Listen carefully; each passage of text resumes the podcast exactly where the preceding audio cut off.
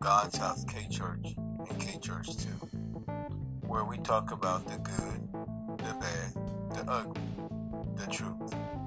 It may not always be what people want to hear, it may not always be what people want us to strive to.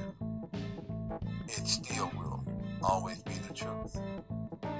So we just like to say that you're free to come in, listen, comment,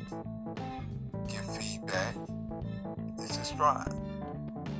It will always be the truth. So thank you. From God's house, K Church, and K Church 2. This is a disclaimer.